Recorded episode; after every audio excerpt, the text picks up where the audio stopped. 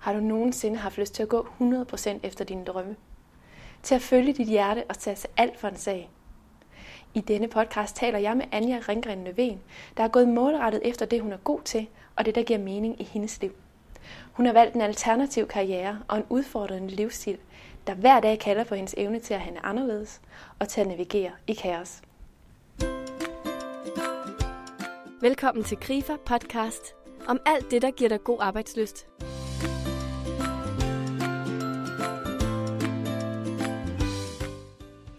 Anja Ringgren Levin er en ildsjæl, en fighter og ikke mindst Frederikshavneren, der mod alle odds har oprettet sin egen nødhjælpsorganisation. Hun er samtidig den succesfulde karrierekvinde, der opgav fast løn, materielle goder og Danmarks trygge rammer til fordel for Afrikas heksebørn. I dag bor og arbejder Anja i Nigeria, hvor hun personligt sørger for, at hver doneret krone går til børnene, og til at skabe et lille glimt af den barndom, de aldrig fik. I denne podcast fortæller Anja historien om at træffe valg med hjertet, om at have mod til at gå utraditionelle veje, og ikke mindst om at sætte livet på spil i kampen for retfærdighed. Mit navn er Nina Trupka. Velkommen. Anja, du har valgt at starte din egen nødhjælpsorganisation, Din Nødhjælp. Hvorfor gør man det? Ja, hvorfor vælger man det? Der er det, at vi skal gå helt tilbage til min egen barndom, hvor øh, jeg er vokset op med en mor, der har taget sig af andre mennesker, for hun arbejder på det her plejehjem. Og hun sagde altid til min tvillingssøster og jeg, at man skal huske på, at vi alle sammen bliver gamle. Vi skal passe på hinanden, og det er vigtigt. Og min mor, hun havde ofte patienterne med hjemme, når hun var ude at gå med dem i, i deres øh, kørestol og så videre. Så, så sad min tvillingssøster og jeg og øh, snakkede med dem og så videre. Altså, så, så jeg voksede op med en omsorgsfuld mor, som har øh, opdraget min søster og jeg til at tænke på andre mennesker. Og da jeg så i øh, 2010 finder ud af, at øh, at det job, jeg har som butikschef, som var helt fantastisk, jeg tjente en masse penge og havde et rigtig godt liv i Aarhus, det, var, det gav mig ikke den følelse, som jeg kan huske, min mor hun snakkede om, det der med at, at hjælpe andre, hvor meget det giver igen. Det kunne jeg ikke mærke, og jeg følte, der var en eller anden længsel. Der var et eller andet, jeg skulle manglede at gøre i mit liv måske, eller jeg havde lyst til at komme ud og, og hjælpe andre på en anden måde, end at stå i en tøjbutik. Og så tænkte jeg da i 2010, at øh, du er ikke blevet gift endnu, du har ikke fået børn endnu, nu har du chancen. Og derfor så, øh, så rejste jeg afsted til Afrika og sagde mit job op og, og tog afsted til Malawi.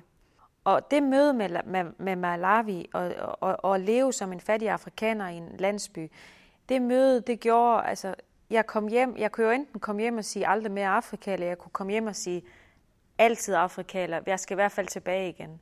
Og det var det, der skete. Jeg kom tilbage efter tre måneder og smilede over hele, hele ansigtet og sagde, at jeg har fundet ud af, hvad jeg vil i mit liv. Jeg skal hjælpe børn i Afrika. Igennem hele livet har jeg været i servicefag, og igennem hele livet har jeg været øh, meget øh, fokuseret på at hjælpe andre, og så ikke tænkt så meget på mig selv egentlig.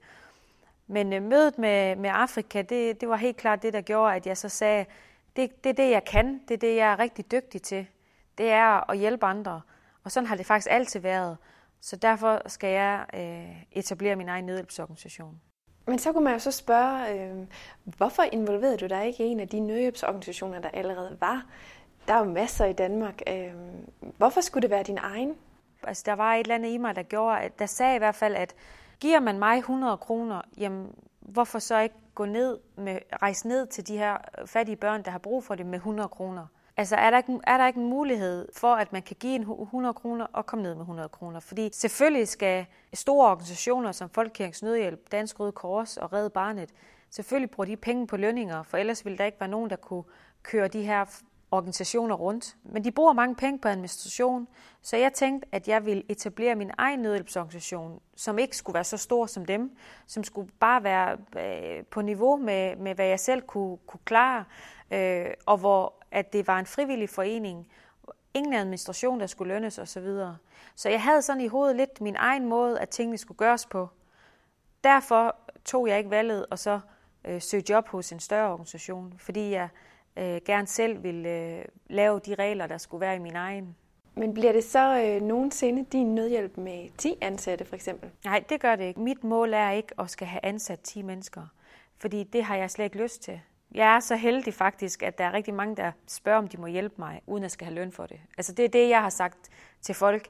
Øh, når jeg har bedt folk om hjælp, så har jeg sagt, jeg kan ikke give noget for det. I skal hjælpe mig gratis, hvis det er. Det skal være på et niveau, hvor jeg selv kan være med, og hvor jeg har benene solidt plantet på jorden, uden at skulle stress over, øh, at der var en kæmpe administration, ulønnet eller ej, så skal det være, hvor jeg selv kan følge med. Øh, og det skal være øh, også, hvor jeg selv har fingeren med i det hele. Det skal ikke være så stort, at jeg øh, har så mange ansatte, jeg aldrig møder nogen af dem, måske fordi jeg hele tiden er ude og arbejde øh, i felten, og så øh, sidder der nogen hjemme i Danmark, der gør nogle ting for mig. Altså, det, det, for allerede der, jeg sidder og snakker om det, bliver jeg helt fuldstændig, bliver jeg faktisk sådan helt øh, svimmel.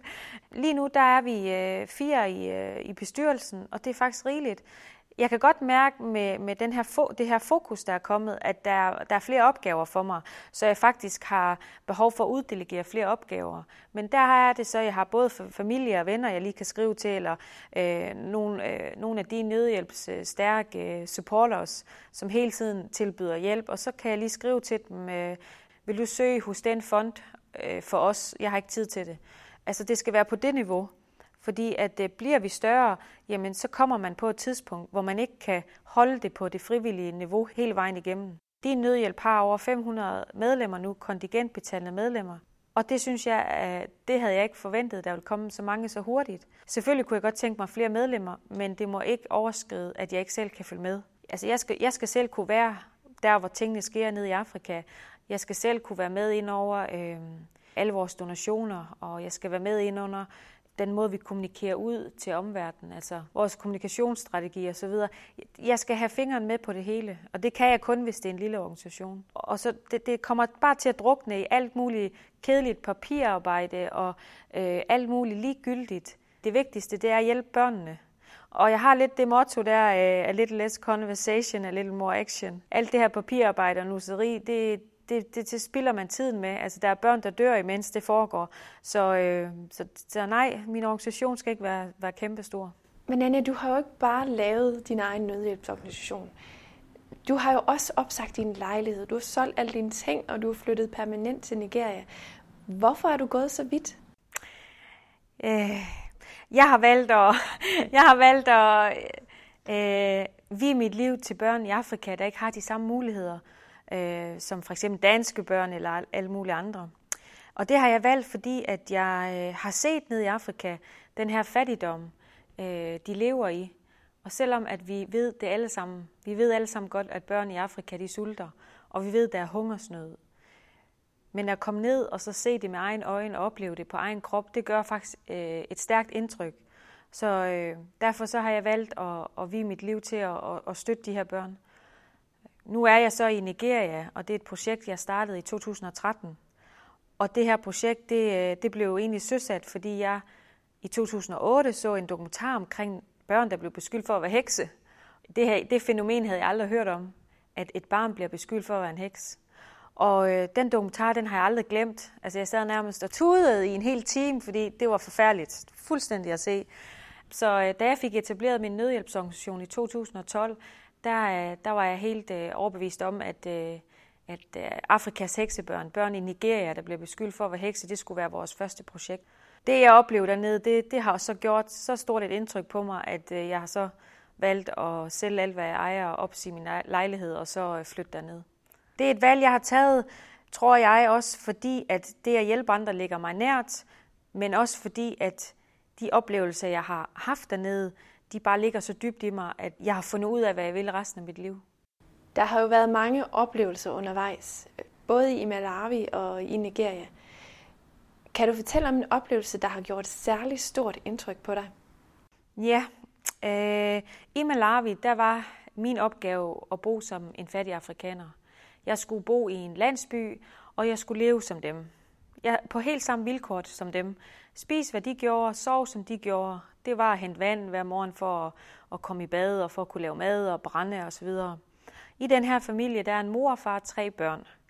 Og i de tre måneder, jeg boede sammen med familien, udover det stærke indtryk, det gjorde på mig at se, hvor fattigt de boede. At vi skulle ud og fange insekter bare for at få kød. At, øh, at vi ikke fik ret meget at spise. Og at, øh, at, at livet det egentlig var så, så hårdt alligevel. Øh, det gjorde et øh, stort indtryk på mig. Flora, som var, var moren i familien, hun øh, talte på ingen måde engelsk. Hun kunne ikke tale engelsk. Og øh, så vi kommunikerede sådan lidt via tegnsprog. Og øh, der var en aften, hvor jeg sad sammen med hende ude i køkkenet. Vi, det var sådan et øh, ligesom sådan primitivt køkken fra stenalderen, de havde. Og der øh, er bælmørkt derude. Det eneste lys, vi har, det er det, der kommer fra ovnen, altså det her brænde, der lyser op. Børnene sidder alle sammen derude, og de får oftest øh, kun øh, to måltider mad om dagen. Altså, på det her tidspunkt, der øh, har de kun fået middagsmad og var meget, meget sultne. Og, øh, og så begynder de at sidde og græde, mor, mor, mor, hvornår skal vi få mere mad, og så videre, og så videre. Og så lige pludselig i det her mørke rum her, så kigger hende her Flora på mig, kigger på mig med hendes øjne stift på mig, og så siger hun på engelsk, hun har aldrig udtalt et ord på engelsk, så siger hun så til mig, My children's cry is my enemy. It's a cry of hunger. Og i det, jeg sådan hører det, først og fremmest, så bliver jeg helt rørt over det, hun siger, men at der kommer de her engelske ord ud af hende, hun slet ikke har snakket om. Det var en oplevelse, der gjorde så stort indtryk på mig, at den var i hvert fald med til at gøre, at da jeg så kom hjem til Danmark, der besluttede jeg for at, at etablere min egen nødhjælpsorganisation. Den oplevelse, den, den tager jeg med mig øh, jamen, til at dør, fordi den var så stærk at sidde øh, i en afrikansk landsby i Malawi om aftenen i bælmørke med kun lys fra, fra den her stenovn. Og så kigger der en afrikansk mor på mig med tre børn, der er bare sultne, og hun har ikke mulighed for rigtig at give dem mad. Og så siger hun de her ord til mig. Det, det, det, det gik lige i hjertet, og den glemmer jeg aldrig, den, øh, den oplevelse. Du har jo lavet en øh, dokumentar i samarbejde med DR2. I den her dokumentar, der ser man blandt andet, hvordan du sidder med til en hekseceremoni for at redde en dreng. Hvad er prisen for at handle anderledes og gå utraditionelle veje? For at lave den her dokumentarfilm, så synes jeg, det var vigtigt, at, øh, at vi ligesom havde, havde nogle beviser for, at børn faktisk bliver øh, tortureret, eller i hvert fald øh, er offer for, for hekseanklager. Fordi det er det, jeg fortæller, når jeg kommer hjem til Danmark. Og jeg har mange billeder med hjem. Men, men det at få dokumenteret, at det faktisk finder sted, var vigtigt for mig. Altså de her natceremonier, de foregår i øh, Nigeria, i de her områder, hver, næsten hver eneste nat. Mange kirker gør det en til to gange om måneden, og der findes flere tusind kirker. Så jeg vidste, at hvis vi kom ud til den her natceremoni, så ville vi redde børns liv. Men udover det, så gjorde jeg det også for, at omverdenen kunne se, at præster giver gift til børn. Og havde jeg ikke været der, så er det ikke sikkert, at drengen har fået modgiften. At jeg var til stede, det gjorde, at han ikke blev slået ihjel. Og så havde vi indgået den aftale, at jeg bildte dem ind, at jeg kom fra en organisation, som også troede på hekse. Så jeg, jeg spillede komedie. Så jeg, så jeg var der kun af en årsag, og det var at få de her børn med, så vi kunne redde deres liv. Men, øh, men det var også nervepigerne, og det var også at risikere livet, fordi at hvis jeg bare viser en lille smule følelser for, at det de gør, det synes jeg, det er forkert, jamen så vil de hurtigt falde mistanke på mig omkring, hun er vist ikke den, hun udgiver sig for at være.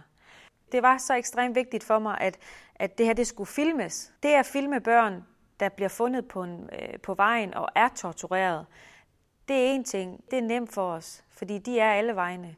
Men ligesom at få lov til at komme derind, hvor tingene sker, som er så hemmeligt for omverdenen. Fordi mange af de her ceremonier bliver hemmeliggjort. Der er jo ikke nogen, der offentligt går frem og siger, at de slår børn ihjel som sådan. Så at vi fik lov til at filme, det var simpelthen så vigtigt for os. Og for mig, jeg har givet omverdenen beviserne. Jeg kan ikke selv retsforfølge de her præster, fordi at vi har filmet, har vi jo gjort i al hemmelighed.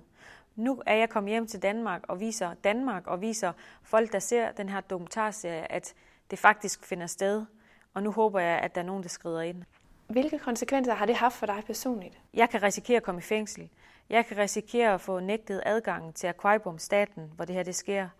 De her præster, hvis de nogensinde finder ud af, at vi har filmet dem, og det her det ligger øh, til hele omverdenen at se, jamen øh, selvom de kommer fra en meget fattig landsby, det er fattige mennesker, så har de her præster alligevel en form for magt. Øh, så de vil måske hurtigt kunne finde frem til mig. Så, så jeg, har, jeg har taget det her valg også på bekostning af mig selv egentlig også, fordi at, øh, det var, det var 50-50. Hvis jeg ikke tager det her valg, så er der nogle ting, omverdenen ikke kommer til at se. Og jeg tror på, at jeg kan hjælpe børnene allerbedst, hvis jeg får rusket lidt op i uh, Amnesty International, FN, den danske regering, politikere osv. Og det kan jeg kun ved at vise det her.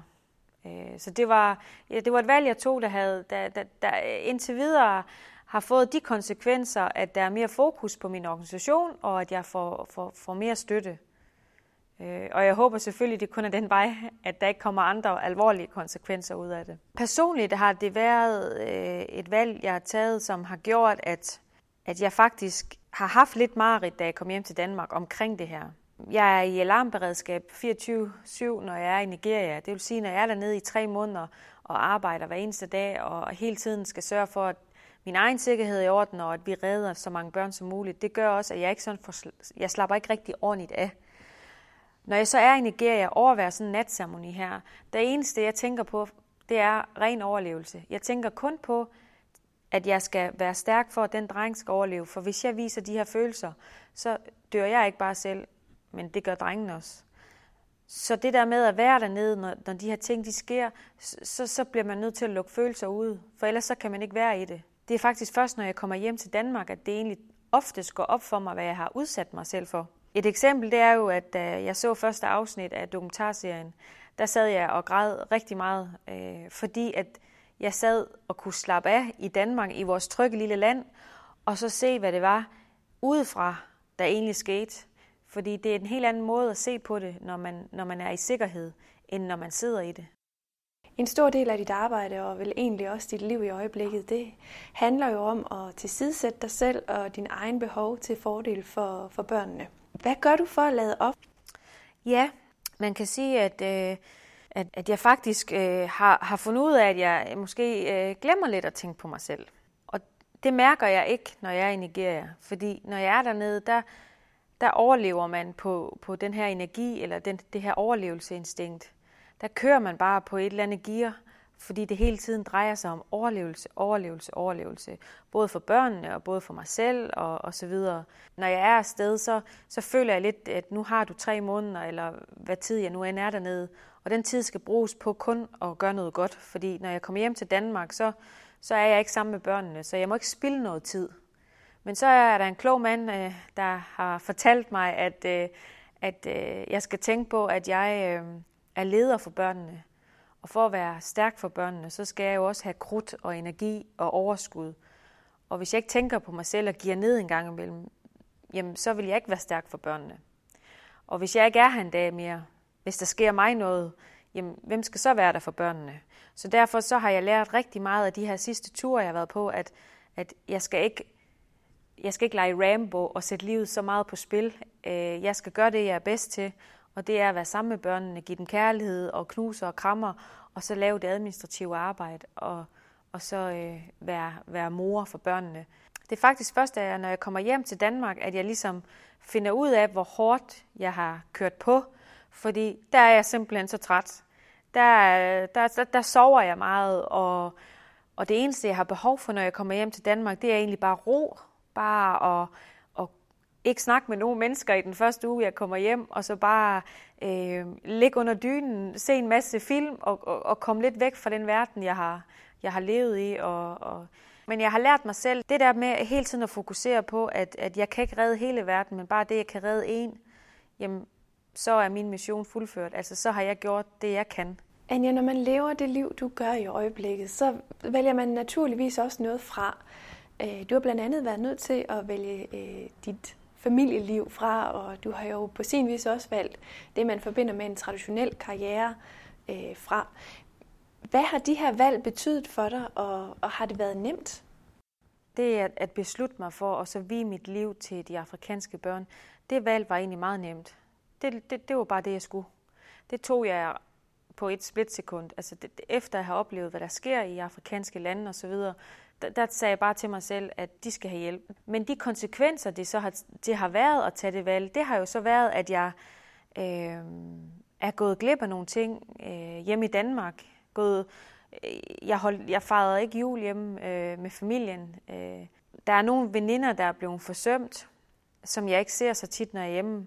Og jeg føler også lidt, selvom familien gør alt for mig, min tvillingssøster, uden hende ville det her ikke kunne lykkes. Altså min tvillingssøster gør, at at, at jeg kan komme hjem og få fred og ro og bo ved hende, og, og hun giver mig mad og omsorg, og, og så er det hende, der passer på mig. Så uden min tvillingssøster vil jeg slet ikke være i stand til det her. Men, men, men det er klart, at når man tager det her valg her, så, så opgiver man også noget hjemme i Danmark, som man havde før, og det var det her samvær med, med familie og, og venner. Det var hurtigt at tage valget, men konsekvenserne, dem, øh, dem skal jeg leve med, og det er jo, det er jo dem, der giver mig mm, dårlig samvittighed det, det hele det kan jo ikke altid være, være lige godt. Så det, så det er bagsiden af medaljen.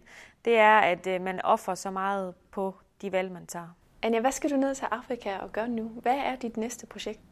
Det, jeg skal ned og gøre nu, det er, at jeg skal ned og finde en bygning. Fordi at nu skal de nødhjælp starte... Øh, vi, vi skal starte vores eget børnehjem. Øh, jeg har siden 2013 i marts måned støttet et andet center, og, øh, og det vil jeg også gerne blive ved med at støtte. Men det her center er kun oprettet eller godkendt af regeringen til at have børnene boende i 6 måneder.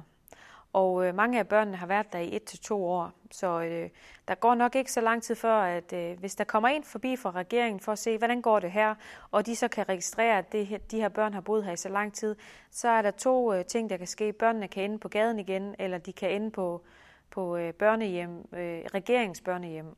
Og der vil 9 ud af 10 børn vælge at bo på gaden, for det, det børnehjem øh, det er et iskoldt øh, sted, hvor der ikke er kærlighed, og der ingen øh, omsorg er, hvor de bare lige får det mad, de skal have og kommer i skole og så ikke andet. Så, så tanken om, at, at øh, børn skal bo sådan et sted uden kærlighed, det synes jeg er forfærdeligt.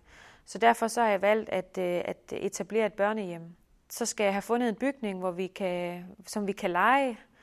Når vi så har fundet den bygning, så, så skal der sikkert males i nogle rum, og der skal købes senge, køjesenge, stole og borde. Jeg skal ud og købe madrasser, sengetøj og tæpper og øh, ja, der skal så også ansættes nogle mennesker, for når jeg ikke er der, så skal der ligesom nogle øh, kvinder og mænd til ligesom at passe øh, børnene. Så det er et kæmpe stort projekt, vi skal i gang med nu. Og øh, det glæder jeg mig rigtig meget til. Det bliver spændende. Øh, har i hvert fald lige nu i den grad brug for danskers hjælp, fordi at, øh, at holde et, øh, et børnehjem kørende, det kræver jo hver eneste måned en fast indkomst. Det kan jo ikke hjælpe noget, der går en måned, hvor jeg ikke har penge, og børnene ikke kan få mad.